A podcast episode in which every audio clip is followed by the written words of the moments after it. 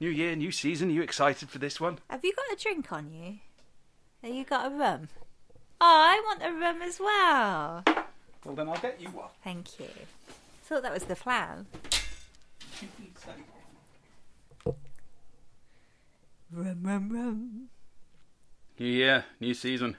New start. Fresh start. Should we change the name of the podcast? Yeah, go on. Uh, let's call it the Hardcore Genki Hour. Okay. Do you think the audience will understand why? Nah. Ah, it'll be fine. They'll figure it out.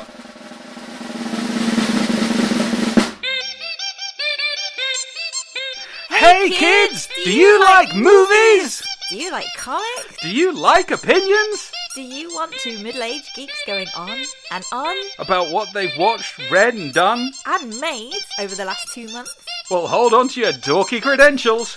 Because now it's time for The Hardcore Genki Hour! Hello and welcome to the Hardcore Genki Hour. I'm Andrew Raggedy Man Watton Davis, I'm Laura Pinkapplejam Watton Davis. and this is the February 2018 update on our world of comics, films, TV, conventions, creations, and just generally being excited about stuff here at the Super Fortress Hardcore Genki. Because if something's worth being excited about, it's worth nerding out over. Yay! As people may have noticed, uh, we've done some renovations at the Super Fortress, adding in a new recording studio and cat entertainment wing, as well as renaming this show for this, our second fabulous season. But don't worry, it's still the same lovable us, bringing you high quality, feverish, geeky commentary and only the occasional F bomb. Yay! Yay! Yeah, the, you do know occasional is a completely unquantifiable amount.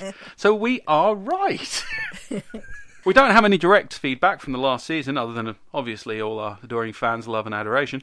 Uh, but we did ask regular listeners what they'd want to change the name of. And we got some lovely responses. So, Robin Langridge wants to change the word cramp to Fugitabalega! He also wants to change Smirnoff to Crap Off. Also, cake to awesome. Yes, and Phil Halwell, who may have opinions, uh, wishes to swap the name of the New England Patriots to Cheating Smug Bastards. Which, yeah, although I think the results of the Super Bowl actually did that. So, Well, well, this podcast obviously makes it official. yeah. So, uh, Reese Roberts suggested a transformation into raggedly actively aggressive. Yeah. a nice suggestion, hard to say. Yeah. Um, and all worth, or all well worth a mention. But nah, No, we, nah. we, we can't do half of that, but we do thank people for their interactions. Lets us know people are out there listening. So, the question for the next episode is How would you get more people into reading comics? if you can send us an answer, um, along with any feedback you may have about the show, to superfortresshg at gmail.com by the end of March. That would be splendid.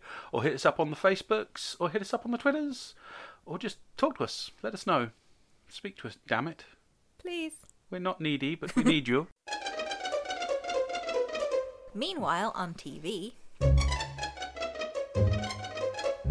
If you, oh, Christmas, what a wonderful time of the year to watch a show about two women hating the shit out of each other. Jessica Lange and Susan Sarandon recreate the tumultuous relationship between Bette Davis and Joan Crawford, mainly focusing on their time on set and after whatever happened to Baby Jane. It is a high power drama that does an amazing replication of 60s and 70s America, including the full glitz and unending horror of the bias of Hollywood. This was amazing Christmas viewing. Um, it was on the BBC BBC One, we caught it all on iPlayer, eight episodes long, about an hour each. about an hour each. Not a dull moment Utterly compelling watching. from so many viewpoints. Number one, the, the, the cast was phenomenal. I cannot express how much. I mean, Jessica Lange, Lange people probably know from American Horror Story, Yep.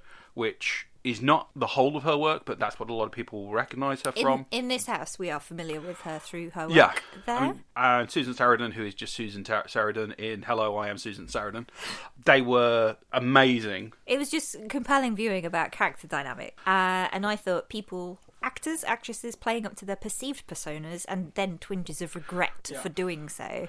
But you also had the amazing history of the movie Whatever Happened to Baby Jane, which was one of the greatest at the time horror movies. Now it'd be called like a a, a thriller, Mm. but a proper horror movie. One of the greatest horror movies ever done. Just if you haven't seen it, see it. Yeah, there wasn't a single thing I'd change about it. Not at all. I was recommending it to everybody.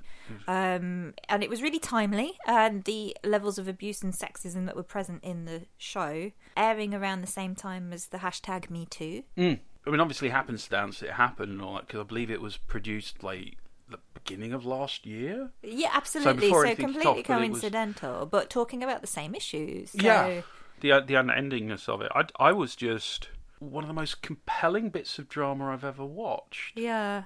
So a consistent struggle um, between the perception of being your true self and then carving a living from doing what you want to do and then doing what you feel you have to do and then what you think the industry is telling you to do and then what you believe in what you are allowed to do all, hmm. with all of that ingrained sexism those barriers to entry those power struggles hmm. between everybody you know i mean there's power struggles between guys as well the director of the studio and the producer who believes in his actresses and does defend them hmm.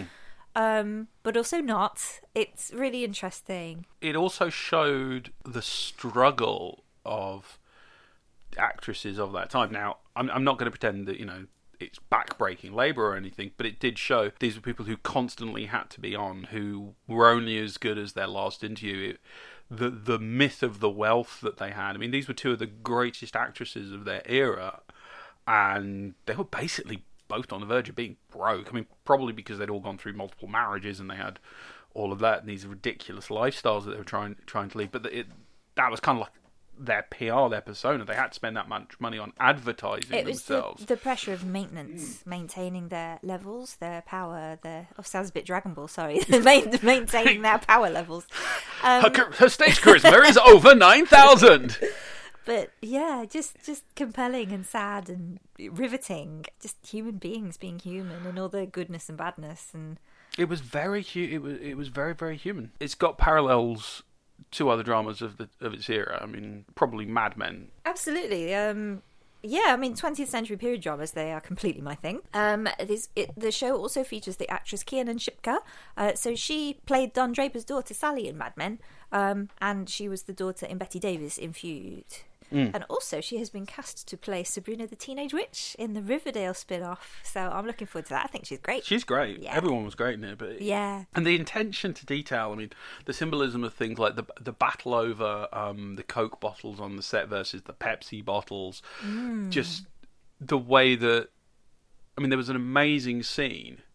Um, Bette Davis is, is is coming to terms with the death of Joan Crawford, and you have an amazing moment where she is completely wrecked by the whole thing, and then someone from the press rings her up and asks for a quote, and she mm-hmm. instantly snaps back into bitch mode, mm-hmm. and it's it's this absolute. She can't even publicly mourn someone that she regrets not having been her friend with, or at least not not an enemy with. Or at least wish things could have been different with. And as know? soon as it comes, Yeah. it's this this it's, it's not even And then you wonder whether it's forced. Is that Yeah. muscle memory? Is she doing that because her publicist told her to do it? But it's the little glints in people's eyes. It's the the sighs and the twinges and those microscopic feelings Yeah. that are not conveyed by any words, just fractions of movement. And the, the only th- these were two actresses at the absolute top of their game. So to get in two actresses at the absolute top of their game is the only way to do it. But you've also got just such phenomenal attention to detail as in the credit sequence.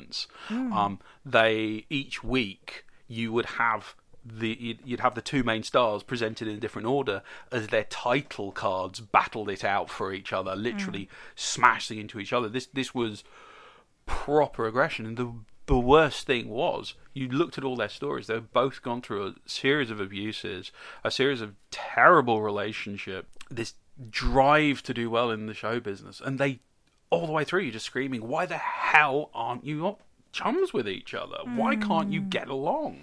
And they did share some really intricate secrets and, Mm. with each other. And I, again, I'm not sure whether the that was said for shock or again power play or whatnot. But you really felt each other's um, reactions Yeah. in that and the the brutality of the things that they'd grown up with. It was amazing stuff. Yeah, so it hopefully by the time uh, the podcast comes out, it might still be on iPlayer. But I, I definitely Just recommend trying it. trying to locate it and watch it because it is absolutely brilliant. So yeah, The possibly good news, and I say the possibly good news, is it was originally titled Feud.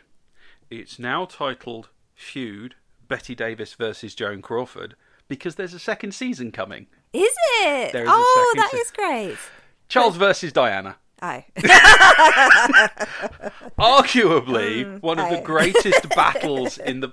I can see it it working because it's um, a decade long battle of of wills and personalities with factions within them um, through you know a great media event which had the media versus the private life. So I can I can see why they went for that, but also Charles versus Diana. It, yeah, it's uh,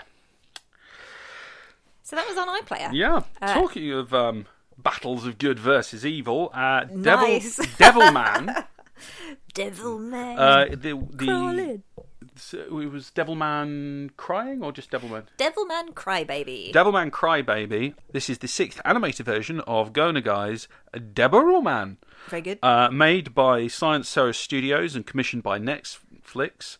Uh, it sees Akira Fudo, the titular Devilman, battle it out with Ryo Asuka to save the universe and cry a lot. there was a lot of crying. I'm There was pleased a to report. lot of crying. So- also, quite an amount of tits and ass. This was So not a kids' show. Oh my gosh! And it never has been for little young viewers. Um, so this series, Devilman Crybaby, it's available on Netflix, animated in Flash. You couldn't tell. It's a completely new revisioning of this forty-year-old franchise. So in the seventies, this was released, I think, in Shonen Jump or some boys' middle school ma- magazine. Can you imagine reading this terrifying, horrible blood and guts story with TNA flying everywhere? Um, imagine if your mum saw it. I mean, we got what Scooby Doo. Yeah. Japan got Devilman. Oh man, Subtle differences of culture there. Um, Amazing, but so much cartoonish violence. But the show is actually also very sad and meaningful as well. Honestly, good versus evil. The I uh, will have to take your word for that because I lasted three three episodes. I I it looked lovely.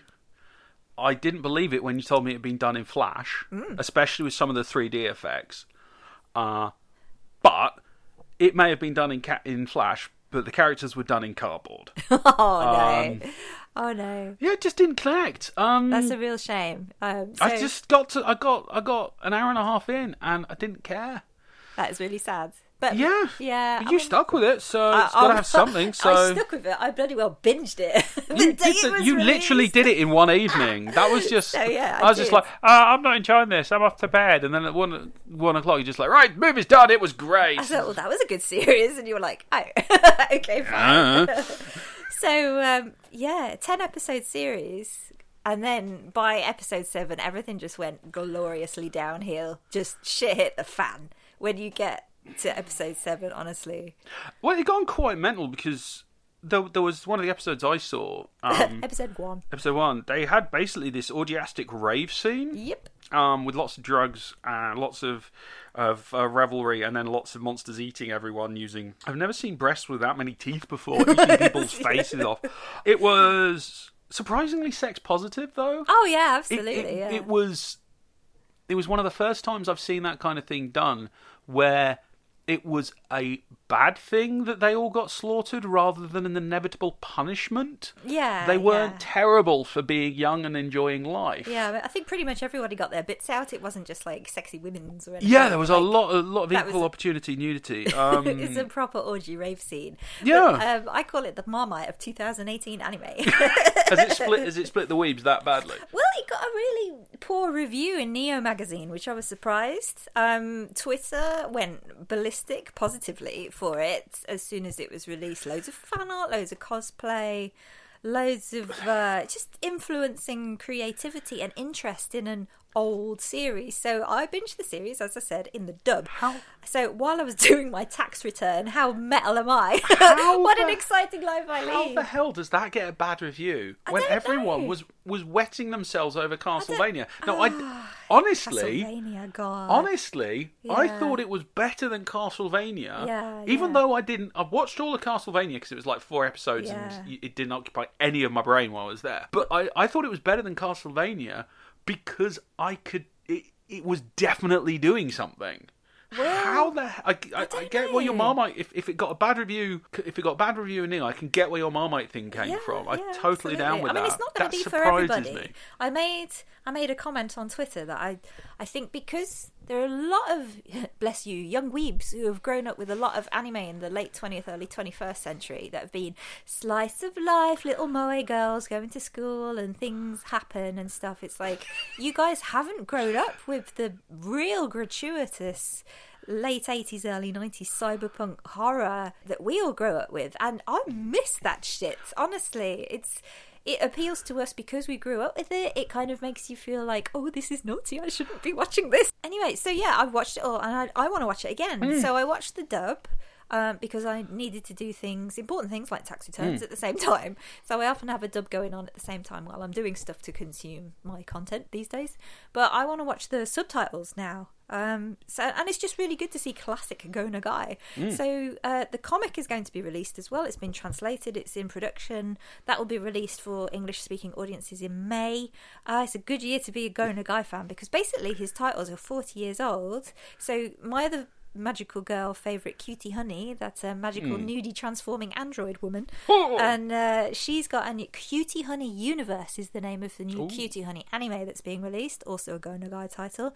And uh, also giant robot mazinger z that's a new 2d 3d film uh, that's out this year as well. It's currently on uh, cinema release in the states. Not sure whether we'll get it at the cinema here because the UK once again was uh, didn't grow up with giant robot shows on television. well we got Netflix But we so do have Netflix, so maybe it will be on Netflix. Who knows? But I'm so happy that basically an old title has been introduced so interestingly to a new audience. So hopefully, new anime fans, young anime fans, will go back and see the the back catalogue of what's available and the different types of stories that we grew up with. I'm gonna be honest. I'm excited about the idea of the cutie honey and the and the Mangzina Z, Mazinger. Mazinger Z. The only thing is the because I'm no good at subs. Mm. Um, sorry, uh, subs. Yeah, the dubbing, and Mm. this is a technical issue, um, wasn't consistent. Because of all the rapping. Oh my gosh, you're right. That's one downfall Netflix Yeah. has. Its subtitles are either closed captions or English only. Yeah. There's no song or signs unless Yeah. it's included in the subtitles. And Now- that is a real failing. I The, completely the agree. thing I would definitely say is my understanding is is that a lot of the signage and a lot of the rapping and the, the thing that were actually quite important to what was going on. So I can't say if I would or wouldn't have stuck with it if they'd given those the dubbing that they needed. Um, it, it was also it, it when you're watching something that's being dubbed and then you break into the Japanese and it's got a different voice and it's got a different that kind of kicked me out of it as well. So Yeah, I mean, whilst there- I can't say I would have stuck with it, No. I do wonder how much that That was a barrier, barrier for you. No, I me. completely agree. So most of the songs are, or the raps are in Japanese language rap, Hmm. but there is one profound rap um, between two of the secondary characters, and that's in English. That's the only one that was in English, Yeah. Like, because it was so profound. It was it was part of the dialogue. It wasn't like a background rap. Because there's three bully characters in the original Devilman series, and instead of being thugs, they were transferred into rap like menacing rappers Hmm. um, threatening Mickey by the riverside and stuff, and then being thwarted by cute little Akira yeah. uh, pre Devilman incident. But yeah, that's a very interesting point. So yeah, step it up, Netflix, sort it out. Also on Netflix, Altered Carbon. Mostly based on the book by Richard K. Morgan, Netflix spent a fortune on recreating the Blade Runner city with a more international cast to ask the philosophical question if people are all compulsorily made functionally immortal by having their minds kept in a USB in the back of their neck that you can then put into a spare body, how awful could everyone get? And how much nudity can we show? An interesting premise. It was. I loved it because it's the most um, cyberpunky cyberpunk thing I've seen cyberpunking around on TV for ages. Fucking around. It was Amazing. It was much like the book because the guy who wrote the book said, "Oh yeah, I just I just tried to put as many cliches in as I could. I was in absolute hog heaven. In some ways, I thought it improved on the original book. Um, it added in some more depth, put in some more connections, put in a bit more generalized soul to the hardball investigator. Although the way they played around with the plot, which I'm not going to go into too much detail in case anybody, blah blah blah, in case Chief moans about spoilers, basically. um, was Sorry, Chief. yeah, sorry, not sorry. How that's going to affect later adaptation parts of it, I don't know. Makes it a bit more likely to have another series. It does play with the central themes really well, but I will say I thought it was unbelievably nihilistic and terrible in some ways because this entire premise is as soon as everyone's got immortality, they're just going to be terrible to each other. So I've never read the books, and I like cyberpunk fiction, and it was so goddamn boring. Oh my god, it looked didn't give a amazing. Why did it not match with the story? It's like, oh, I am angsty man. Oh, I am very angsty character, and I'm doing the things in the USBs, and I'm like. Uh, why? Why am I not into this? I don't know. Maybe I just wasn't feeling very well. But yeah, No, I, I- I think expectations I think shattered. I think some don't of it is know. the main character doesn't want to be there and isn't enthusiastic about doing the thing he has to do So in a really grumpy, almost It makes- kind of petulant way. Yeah, but what? How is that interesting for new viewers? Like, unless you know the book. What is Yeah. that? I don't know. I think that was awful. There's nothing to latch on to. You had the completely Yeah. same reactions I did to Devilman Crybaby. Which is kind of funny. But you've read the books. I I've read the I books. know of Devilman, so maybe Yeah. both of them are love letters to fans pre-existing, as opposed to us as new fans, middle-aged gr- grumpy nerds. Yeah, but I, I'm I'm curious because I mean, in some ways, it was it had some pretty cool elements to it. Like the there's a fairly equal split of nudity, for example. Good. And there was, it was disappointing though that th- one of the basic premises is, is 300 years in the future when people are able to swap bodies like pajamas. Uh, it's still all about like beautiful dead female corpses, and so it's like scoring one side, scoring the other side. You've got you know a number of the characters are like women going around in male bodies and and and uh, men going around in female bodies, and still all the sexual violence is aimed at women. Uh, yeah, that it, that's what I mean about the quite the nihilistic bit. One thing I would say though is that it got itself into a whitewashing scandal. In my position as a, you know, yeah, white bloke, I didn't get because from where I was, I thought it was made pretty clear that uh, Takeshi Kovacs was incredibly Asian. They his original body, and he originally was Asian, Yes. and he repeatedly appeared as Asian. Yeah, you saw his image, his memory of his old self in the Yeah. mirror that the main and character they was looking made at. it very. so- I thought personally they mm, made okay. it very clear mm. that he did not like being in a European sleeve. Now, obviously, in the book. It was made clearer because mm. you could constantly be in his head, whereas in this, he was just moping around the whole time. But I thought it was there as much as it could be, and I'd be very keen to see what they do with the next season because if they put him into a new body, Yeah, I mean, may I will give it another shot because it looked lovely. I just think my attention at the time when it was released, I was reading something else or whatever, so I think my attention was elsewhere. I think I it mean- also uh, d- d- It got a lot of views in the first week. got two and a half million views in like its first first week or so, which is a lot. so many, but I also read that it dropped off dramatically, and as of yet, a follow-up season is not guaranteed. So it makes you wonder what people are thinking.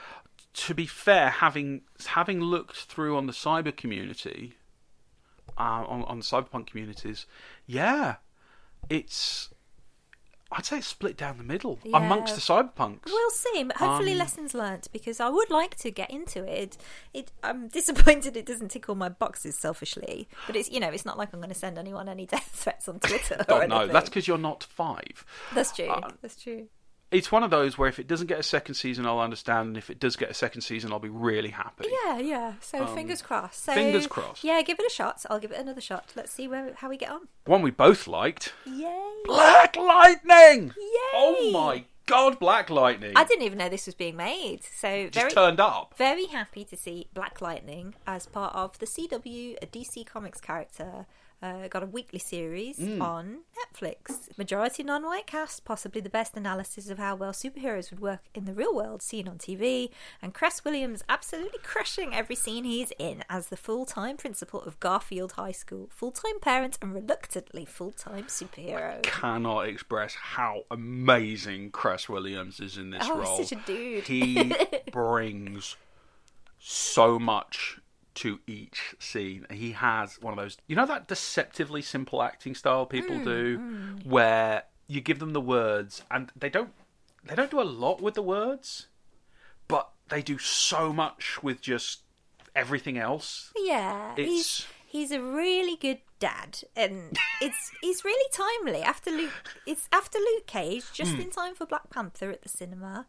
He's just a really nice character. He gives it's he just gives that reassurance to you, like as a dad and as a teacher, and he tries to do the right thing, and he sticks up for. There's a kid that's uh, been caught doing drugs, and the kid's about to get expelled and he's like no let's not have him expelled. Let's give him another chance. And everyone's like well we need to expel him because he took the drugs. And it's you know he He's- fights for people and chances. And there's this positivity whereas luke cage i think had this melancholy. Like both of them are really nice characters and i love them both.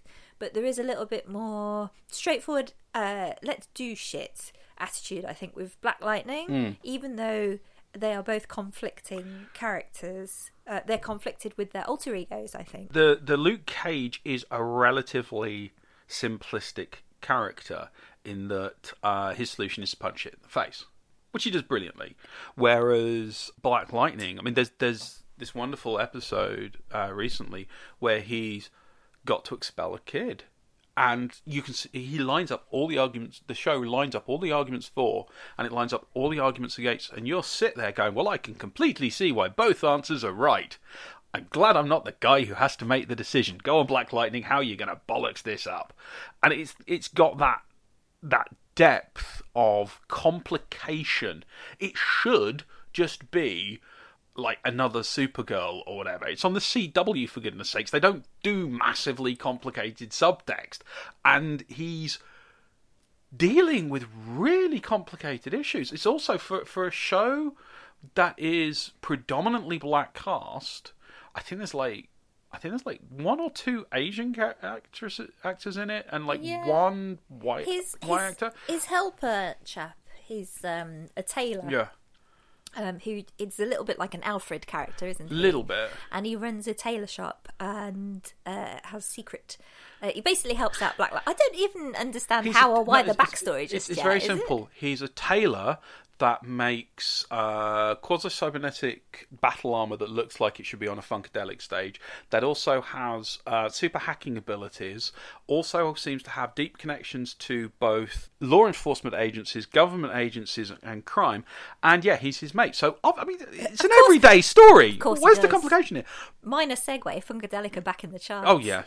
That's not minor, that's with fucking- Bill, that's with Bill amazing. Clinton. I'm gonna make you sick. They play it a lot on Radio Six. yes. So yeah, tune But- in. Anyway, sorry. So Black- saying about the complication, they, to you've Black got all that, but they've they've shown African American prejudice against Mm. African Americans, against whites, against um, Well, Hispanics, humanity's against Asians. Yes, Yes, and- it could yes. so easily have been the Cosby Show with superpowers, and they just went nope. We're going to go the harder, better path, and we're going to show something. You're sitting there going, "Well, did Black Lightning do the right thing? Because Hmm. he's mates with the head of the police, and he's regularly just going, "Well, Black Lightning's just a vigilante," and you're like, "Yes, yes, he is." Yeah.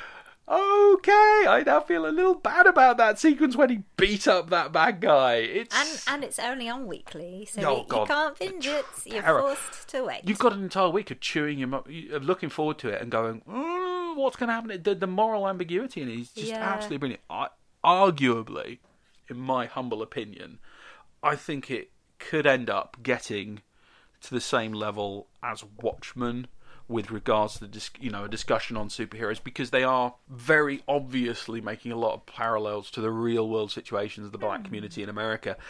You know, they're they're having discussions about what can an individual do, how should you protest these situations, what can you do to improve your world. So hmm. you've got all these very very serious real world discussions happening on you on a prime time TV show on the CW, and then you've got the discussion. You know, what the superhero element of what would that achieve? How would they benefit? Is it better for the guy to spend all his time educating or going out and lightning people in a suit that basically just makes him look like he's wearing a dinner jacket? Which I mean, when we saw him, when we saw him in the first episode get that jacket on, that the suit on, we were just like, my Christ, he looks amazing. He, it's very cool. he looks debonair, and he looks so.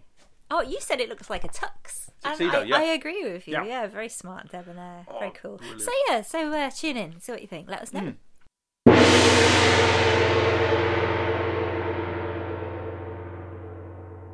Meanwhile, at the cinema, Rubber. Rubber. In the late 1990s, somewhere in a Californian desert, a tire named Robert suddenly comes to life. Using his innate psychic powers, a heavy dose of postmodern surrealism, and the directorial style of Quentin Mr. Oizo Dupieux, he kills his way to Hollywood in a hilariously gory manner. Well, yes. So you saw Yes. this on Reddit. I, I saw the entire process of this was on a Thursday. I saw a one line mention of it on uh, Today I Learned, which was basically Today I Learned there's a movie about a killer tire. A killer tire. So I went to the Wikipedia page, I read the introductory line, and then I went straight to Amazon and bought it for a fiver. On Saturday, we watched it with mates. It is the single best fiver I have ever spent. Oh my god. So yeah, we had friends round and uh, we made a nice evening of Oh, it. God, it None was- of us knew what to expect. We were like, "Do you want to come round and watch this film about a killer tire?" No, And- yes. And bless our four mates, they were like, "Yes, yes, we do." So It's one, those, it's one of those concept movies that compels you because you know it's either going to be f- it's going to be phenomenal, phenomenally bad, phenomenally good, phenomenal. That's all you know. It was so weird. Oh, it was Like even the name is a joke. So the the tire's name is Robert, but en français, Robert. yeah. And you don't get that unless you know that Mr. Oizo is French. Kind of Yeah. makes it obvious. Well, like, if you uh, read up a little bit on it, but yeah, for something that involves that the introduction is an introduction to an audience watching the film as it happens in real time. Uh, it's surprisingly and and them interacting with with uh, the film and complaining about it at various points. It's got a surprisingly cohesive plot. It's yeah, a lot of things happen for literally no discernible reason well, yeah. in You, any way. you said even though it has a film within a film. yeah, I think that was quite an interesting twist, actually. yeah, it's it's been done before by other people, but the way it was done in this was I I'd not seen it being done in such a it, I'd not been done in in the same way. So I, I oh, it just added to the to the whole strangeness of it. Yeah, was- the, the, the DVD we got came with four interviews. Yeah, which and, were uh, mad. They're so funny. They're like mini films themselves. They're well worth a watch. And the other thing, I can't, I cannot express this enough. The animation of the tire was unbelievable. You got it was some of the greatest puppetry I have seen for so long. You got real emotion. You got real pathos. You cared about this tire that was legging it around California, killing people in a variety of deeply violent ways. Yeah, even, though puppetry, I think, got a bad rep or not taken seriously, I think people realised what was missing when CG took over. Yeah. And uh, yeah, these these guys in the interview they said uh, we just wanted the realism of it. We didn't want CG. We wanted to make it old school, and it works for it. All the better for it. CG tie would have been shit. It looked like a sentient, self-propelling tire. Yeah, that's because it was Andy. Well, okay, method acting. Uh, it was yeah. good. It was Yeah, so yeah, check it out for a fiver on Amazon. What's to lose? yeah, absolutely. Amazing. Meanwhile, at the comic book store, They're going to colorise Halo Jones. Uh-huh. Halo Jones appeared in 1984 in 2000 AD, and it follows Halo Jones as she exists in a sci-fi unemployed housing project called The Hoop in Book 1, travels the stars as a hostess on a spaceship in Book 2, and became a soldier in a Vietnam-style conflict in Book 3. Originally planned for 10 books, but abandoned because Alan Moore got upset with 2000 AD. It's more likely than you'd think. I mean, Halo Jones is one of the truly great comic series of that era. I, I read it when I was 12. I instantly fell in love with it.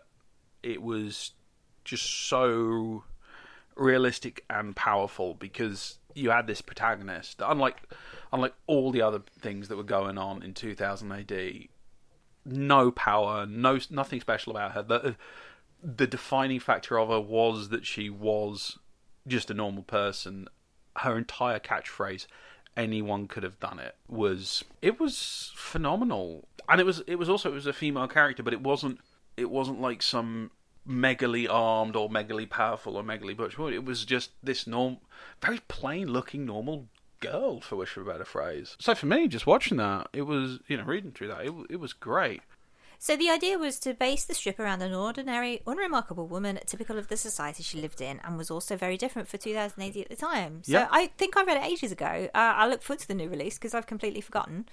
Um, I think I can't remember how I read it. Maybe at some ex-boyfriend's house or something. But it wasn't a series that I collected specifically because I wasn't the target audience for 2000 AD. I was too busy reading manga probably when it came out. Um, but yeah, definitely looking for a new, looking forward to this new release. As long as it doesn't get coloured in like The Dark Knight Strikes Again. See that- so gross. See, that's the thing for me. When I originally read it, it was in Yeah, black and white. So the idea of seeing it on the one hand, yeah, I'm totally with you. it's Yeah, a yeah. brilliant series. If it's getting another lease of life, that's great because someone who hasn't read it before is going to read it and they're just going to go, "Wow, this is great!" and it's going to get more people into the world of it. Um, but the art was originally done to be black and white.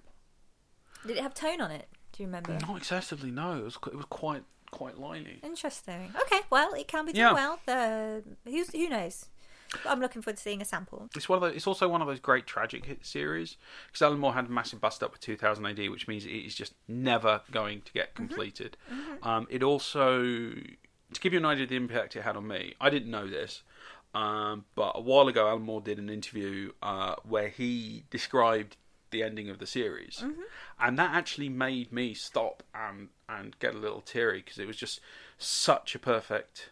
Right, really. Such a perfect end, and Oh, that's um, the sadness of not seeing it. However, No, it's the perfectness of goodness the ending. the goodness of knowing what the ending would be for a series that already yeah stopped. and the So- perfectness of what it was going to be. The nice So, conclusion, then. Can I read out a spoiler for a thing that's never going to happen? I guess so. Uh, I would have been basically going through all the decades of her life, with her getting older in each one, because I liked the idea at the time of having a strip in 2000 AD with a 70 or 80 year old woman as the t- as the title character.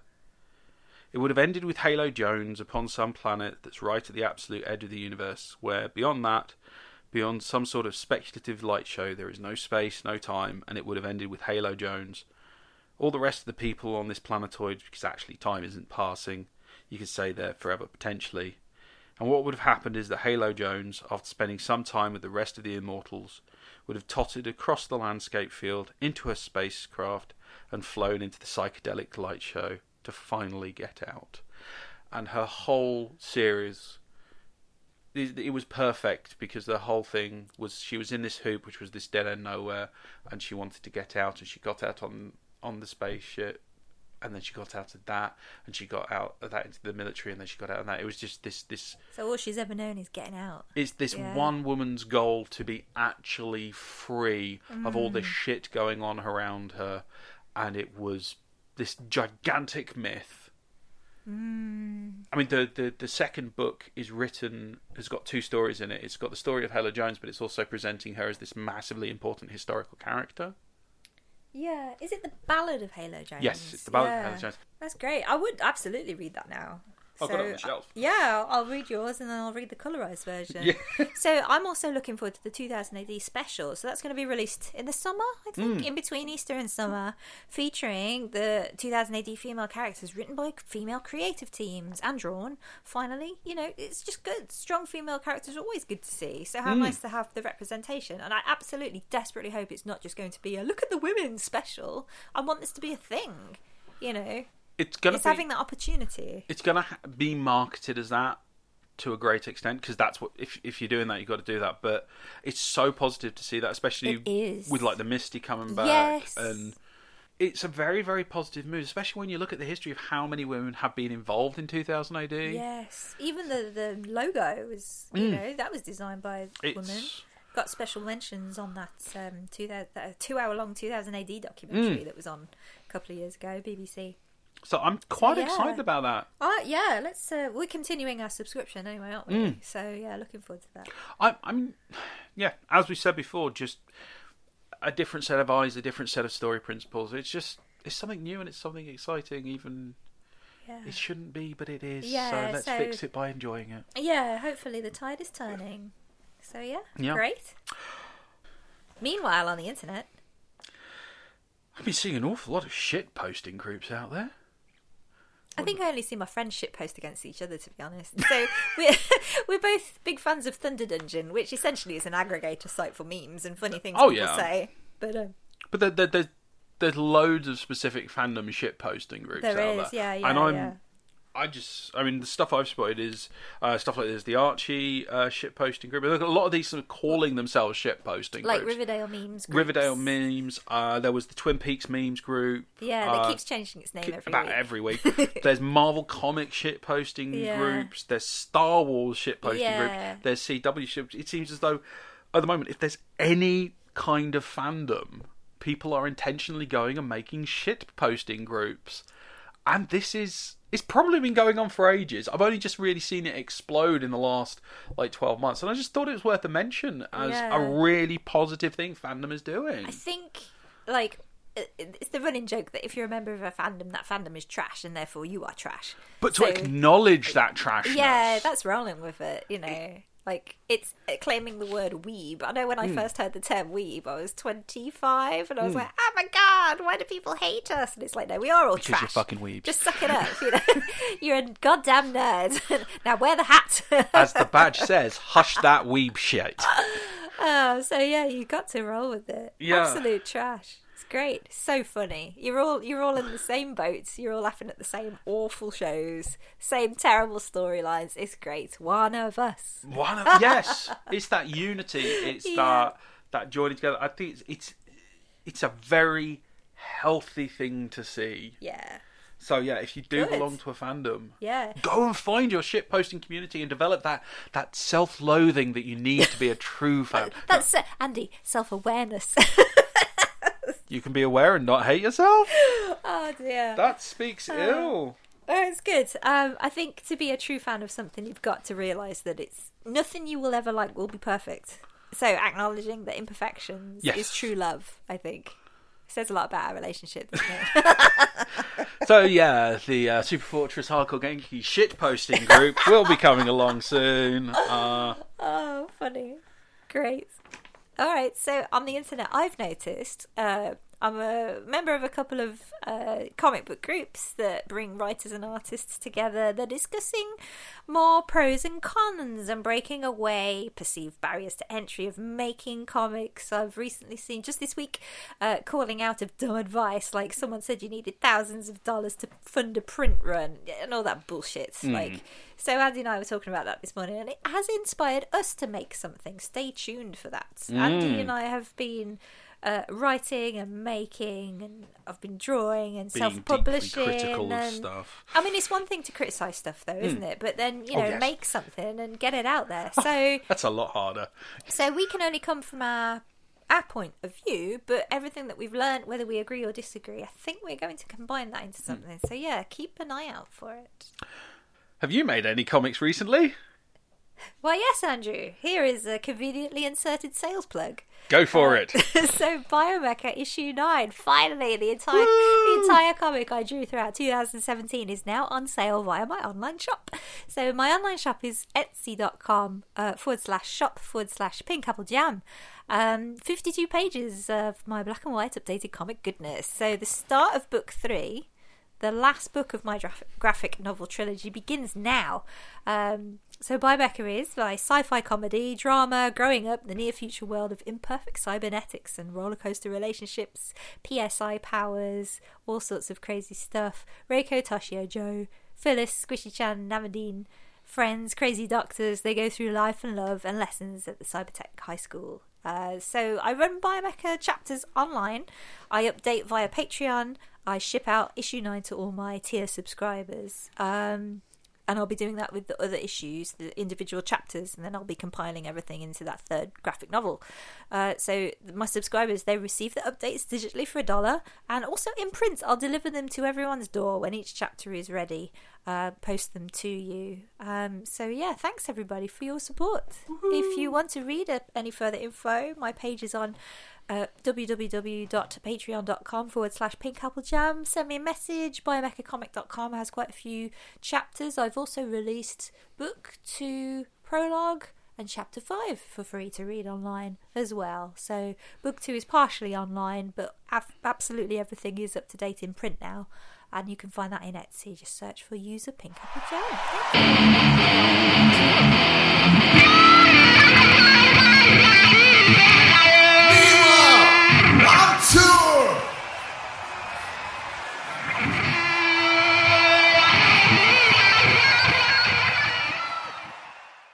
So I've printed out all these comics. I need to sell them. We, I've got drunk and made offensive badges. I need to sell them. we do. Where can people come and buy your fine quality products and my shonk? So we've got quite a few things scheduled this Oh, year. yeah. Actually, no, no holidays, just just conventions. Just work. but there's quite a few local ones, which is nice. So Saturday, twenty fourth of March, Peterborough Comic Con. On Saturday 14th and Sunday 15th of April, we'll be at the Cambridge Geek Con at Duxford. Come along for all our stuff. Stay for the possibility of nicking an aircraft. No, Oh, they'll- really? they'll- Yeah. not- maybe not. So that's uh, on the outskirts of our Cambridgeshire events. We've also got Comic Con Leicester. This is Saturday the 9th and Sunday the 10th of June 2018. Pink Apple Jam will be doing caricature portraits at the Will Adams Festival on Saturday, the 8th of September. It'll be awesome. Free entry. Come along. Yay! That's in Kent. And um, what's the name of the park?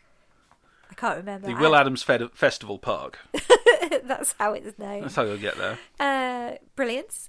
We got a table at Thought Bubble Festival. Hooray! This Thought Bubble Festival will be held on Saturday the 22nd and Sunday the 23rd of September. And hopefully, we'll have the needlessly aggressive comic out by then. I've made Andy make a comic. Or at least enough post it notes glued together to justifiably excuse not having one. I think so. So yeah, it's uh, it's obviously my main hobby in life to force Andy to make comic books so you know, I made you your colouring book for your birthday. Yeah. I made you do ninety minutes of mayhem in print. Made me. Yeah, I I- did it. Of, ugh. No, uh, what's the word? Encouraged. Yeah. So anyway, moving on and Set so, the premise for the third season of Feud with. so, so Andy's print publication not only will be ready for Thought Bubble Festival in Mm. We'll Leeds. also have it at the Doki Doki Manchester Japanese Festival, Saturday the 10th of November. Yay! So we can see all our Manchester mates again. It'll And that's so all the lovely. stuff we've got confirmed, and we'll probably we might add some more into that as we go along. I don't think I'll have that much time, else I won't have any more time to actually make my bloody comic. However, we are going to hope to get into October MCM, but of course tables haven't Hmm. been released and won't be for a while. But that leads us nicely on to uh, Reed Pop have taken over MCM Expo. That's right. This is this is a pretty big thing happening on the con scene, uh, of which we go to. Uh, it's basically it's MCM is the largest geek network of conventions in the UK, and it's now been taken over by Reed Pop, who are the largest organisers of, of geek conventions in the world. in the entire world. So they Um. run New York Comic Con. That's basically their number one Mm. comics convention twice a year in New York. Um, they've put in what appears to be curated entry for events. Well, people aren't sure on that one. All they know is is that the entry form, which used to be, you know, who are you, now asks things like, "What is your comic about? What is your experience?" When you're applying for a, a comic village table, Yeah, who have you been published by? By, yeah. it all seems a little invasive. Isn't the word, but it does make you feel, oh, I'm I'm here for Comic Village because I'm a self-publisher. I'm not published by Marvel or Image or DC. people don't know. That's the thing, is because Hmm. it, on the one hand, it could look like a vetting process to get the finest of people in. On the other hand, it could be a screening process to make sure number one, you don't have an entire row of little girl, of uh, little princess comics, or to make sure that people who should be doing trader stalls aren't getting in on the to, cheap. to mix up people's products so Yeah. that you don't get rows upon rows of like a superhero title Yeah. like it puts it next to um, anthro comics Yeah. or slice of life comics or diary comics or something but also for marketing Mm. you know i gotta you gotta hope that this is being uh, uh, conglomerated in some positive form it feels a little bit personal otherwise think- I don't because Midlands got sorry Telford, which would normally have happened by now, yeah telford got canned got canned. So they haven't had an MCM since Reed Pop properly took over. That's right. It's the first. The first one will be Birmingham MCM. Um, one in Scotland, main. Hmm. Uh, Ireland got canned. Yeah. Liverpool, Telford, but London, Birmingham, Scotland, and Manchester MCMs Yeah. remain. So 2018 is gonna. It's shook up, but it's gonna be interesting to see what gets. The cannings were very interesting because mm. the the fan reaction was obviously hot garbage, Yeah. and I'm not even going to. Bo- you can fill in the dots on the bullshit that was happening, you know all that. But it was it was some of the numbers that were coming out about how much they'd been losing, yeah. and these were from people who were exiting, who were leaving MCM, just because they didn't like um, the direction MCM was going, but was still. You know, they were still happy with MCM, but they were in the wonderful position where they could just turn around and go, "Well, I no longer work for there, so this is how much that flaming event cost us. Fuck you. We Well, we kept yeah. we subsidised your fun." Yeah, it's So- I think it's really, really grinds my gears when people complain about the cost of tables. I mean, Yeah. yes, um, Reed Pop have added VAT to all the tickets, the tables, the space. Yeah. This was kind of explained in the TNCs, but also bear in mind 2018 financial year, the HMRC did roll out some other things, so maybe it's to do with that. um, That is a complicated creature, It and is, their you know. entire argument is that previously, the, uh, my understanding, in a very condensed form, tax other tax advisors are available. VAT, you, you get you, you get charged. You don't get charged VAT on incomplete products, in the simplistic of terms. So, if you're building a house. You don't charge VAT on built on putting the wall in because that's a part of the product that that's like a raw material. But they were looking at what they were doing at the events, and they're going right. Well, we are providing you with um, a trading space. We're providing you with punters. We're providing you uh, with providing you with promotion. We're pro- and their their whole thing was actually yeah, we're adding all this stuff onto it. So yeah, that that's VAT. Yeah, it's going to be interesting. I know it's though. t- plus twenty percent, and they are looking at hiking table prices. A little bit, yeah, but um, f- for condensed footfall, it's still the cheapest table Mm. price. So I honestly don't think. I mean, we can discuss it, but it really shouldn't be complained about for the for the greater good of comics. You know, The It's- other, the other thing to remember is if they're if they're charging VAT, they aren't going to see a penny of that. That goes straight to the VAT man, or they get sued to hell. so I think they're just trying to ti- tighten stuff up, really. They really are. I mean, they- they've also brought in a ton of new rules. Yep. Um, they've brought in a very firm uh, no knockoff merchandise rule. Brought in a rule about uh, not having disputes with other traders about knockoff merchandise in public.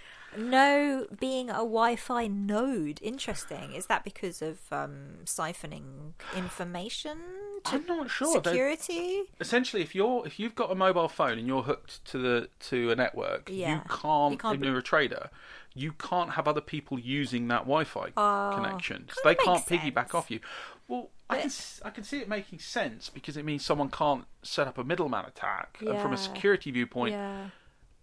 i think a lot of these rules they can't stop you doing it but if you do it and it all or, or if you're engaged in it and it all goes to tits you're screwed Yeah. not them So stricter store rules, including height of displays, uh, things like facing other direction, Yeah. facing towards other people's stuff. Basically, y your stall is your stall. You can't have a, you can't nick other people's skyline. No, you can project forwards, but you can't put anything on the back of your stall to project outwards because that Yeah. belongs to the store facing your the other way, back to back. They also brought in rules about uh, those flaming banners. Thank God. God, Bloody banners. banners in the comics village.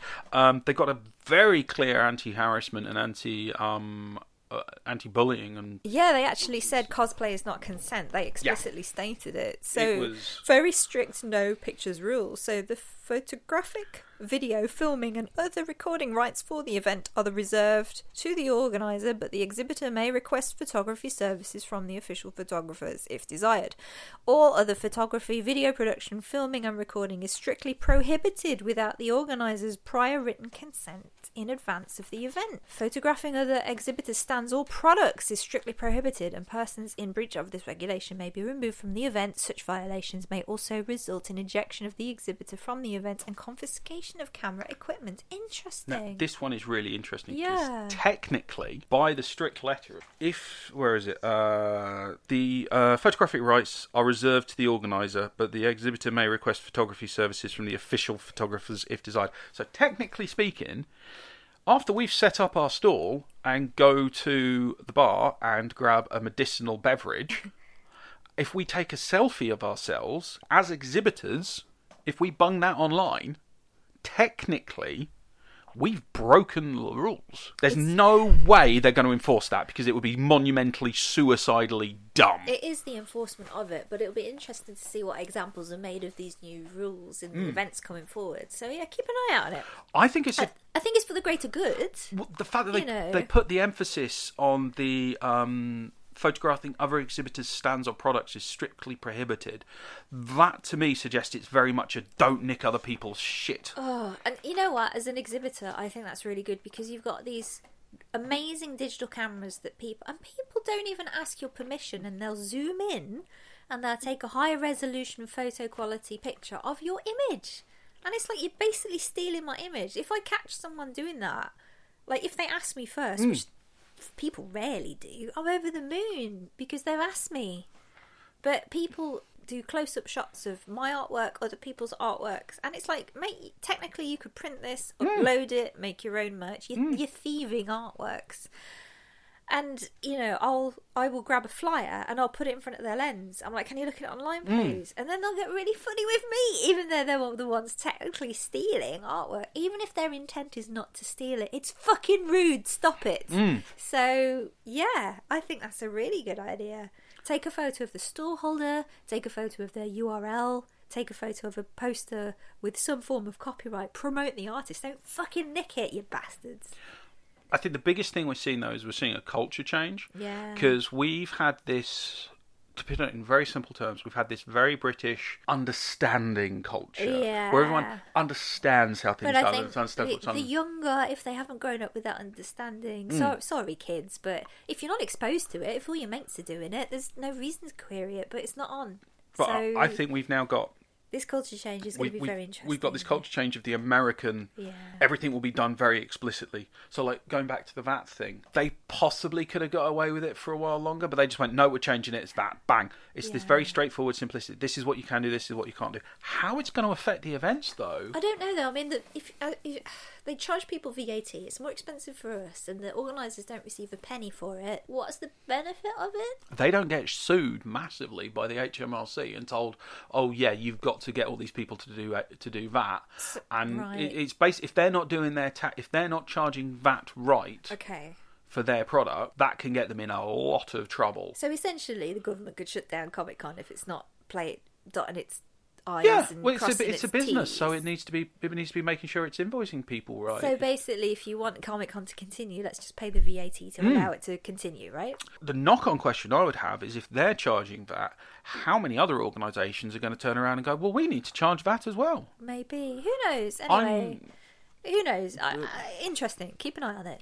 Yeah. we have asked other people for their. I mean, don't don't think we're the only one saying. There's a lot of commentary about this online. Uh, two comments we've picked up uh, from Paul Brown. Uh, he, when I asked him about this, he said, "I'll be intrigued to see how Expo operates under new management. It's not exactly a sterling legacy, so there's plenty of room for change. Treating performers as professionals would be a good start." Now, I have heard some horror stories about the expectations of talent at these events, ranging from you know, little nobodies who've been given their 10 second shot through to high end Right. proper guests. So, yeah, it would def as I said, that culture change. Yeah. It would be interesting to see that Americanism come into it and how they will have they will affect on that. Yeah. Um, and again, as he says, not exactly a sterling legacy. Yeah, MCM was good, but I don't know anyone who didn't have problems with it. I mean, the void from last year. Oh, that layout is ridiculous. Such a waste. So, uh, Rick Cowling, I only found out at the weekend that it had been sold. I do know that it looks like they're all going to be curated, though. I'm guessing it may work like Thought Bubble, but you never can tell. So, is that to do with Comic Village? That was his out- comment about the the changes. uh, Oh. just generally. Okay. Yeah, I, I, as I said, the amount of detail they're after, it could be curation, it could be filtering. I, I quite like curation as a concept because it helps shake things up. I do also understand why people like the first come first served, especially if they're the, f- in both cases. It's great if you're the one that gets picked. It's awful if you're not. We'll see what happens. Hope to see you there. Maybe we'll turn up as a punter or something to one of them I think I think before we book a table. Yeah. See if there's any change. I think it's definitely going to shake up the UK scene though. Yeah. Because MCM uh, hopefully- has always led the way, even if people, even if it's just on people doing the opposite, they've always led. Hopefully in a positive way, though. Hopefully, yeah. Yeah. Uh, the only other bit of news we've got is we're going to be available in somewhere new. We're going to be appearing on Bunkerzilla. So Bunkerzilla is a UK online geek culture radio station launching 2018. Bunkerzilla.co.uk. It's being run by Ian Bolton, We know, uh, yeah, we know Ian through uh, conventions. and that's going to be hosting, uh, amongst other shows, it's also going to be hosting uh, the uh, this wonderful show and my amazing on the way to, which is going to be coming back, which is basically me doing podcasting whenever events. So for an event, you see me shoving a microphone into your face, please uh, speak your brains.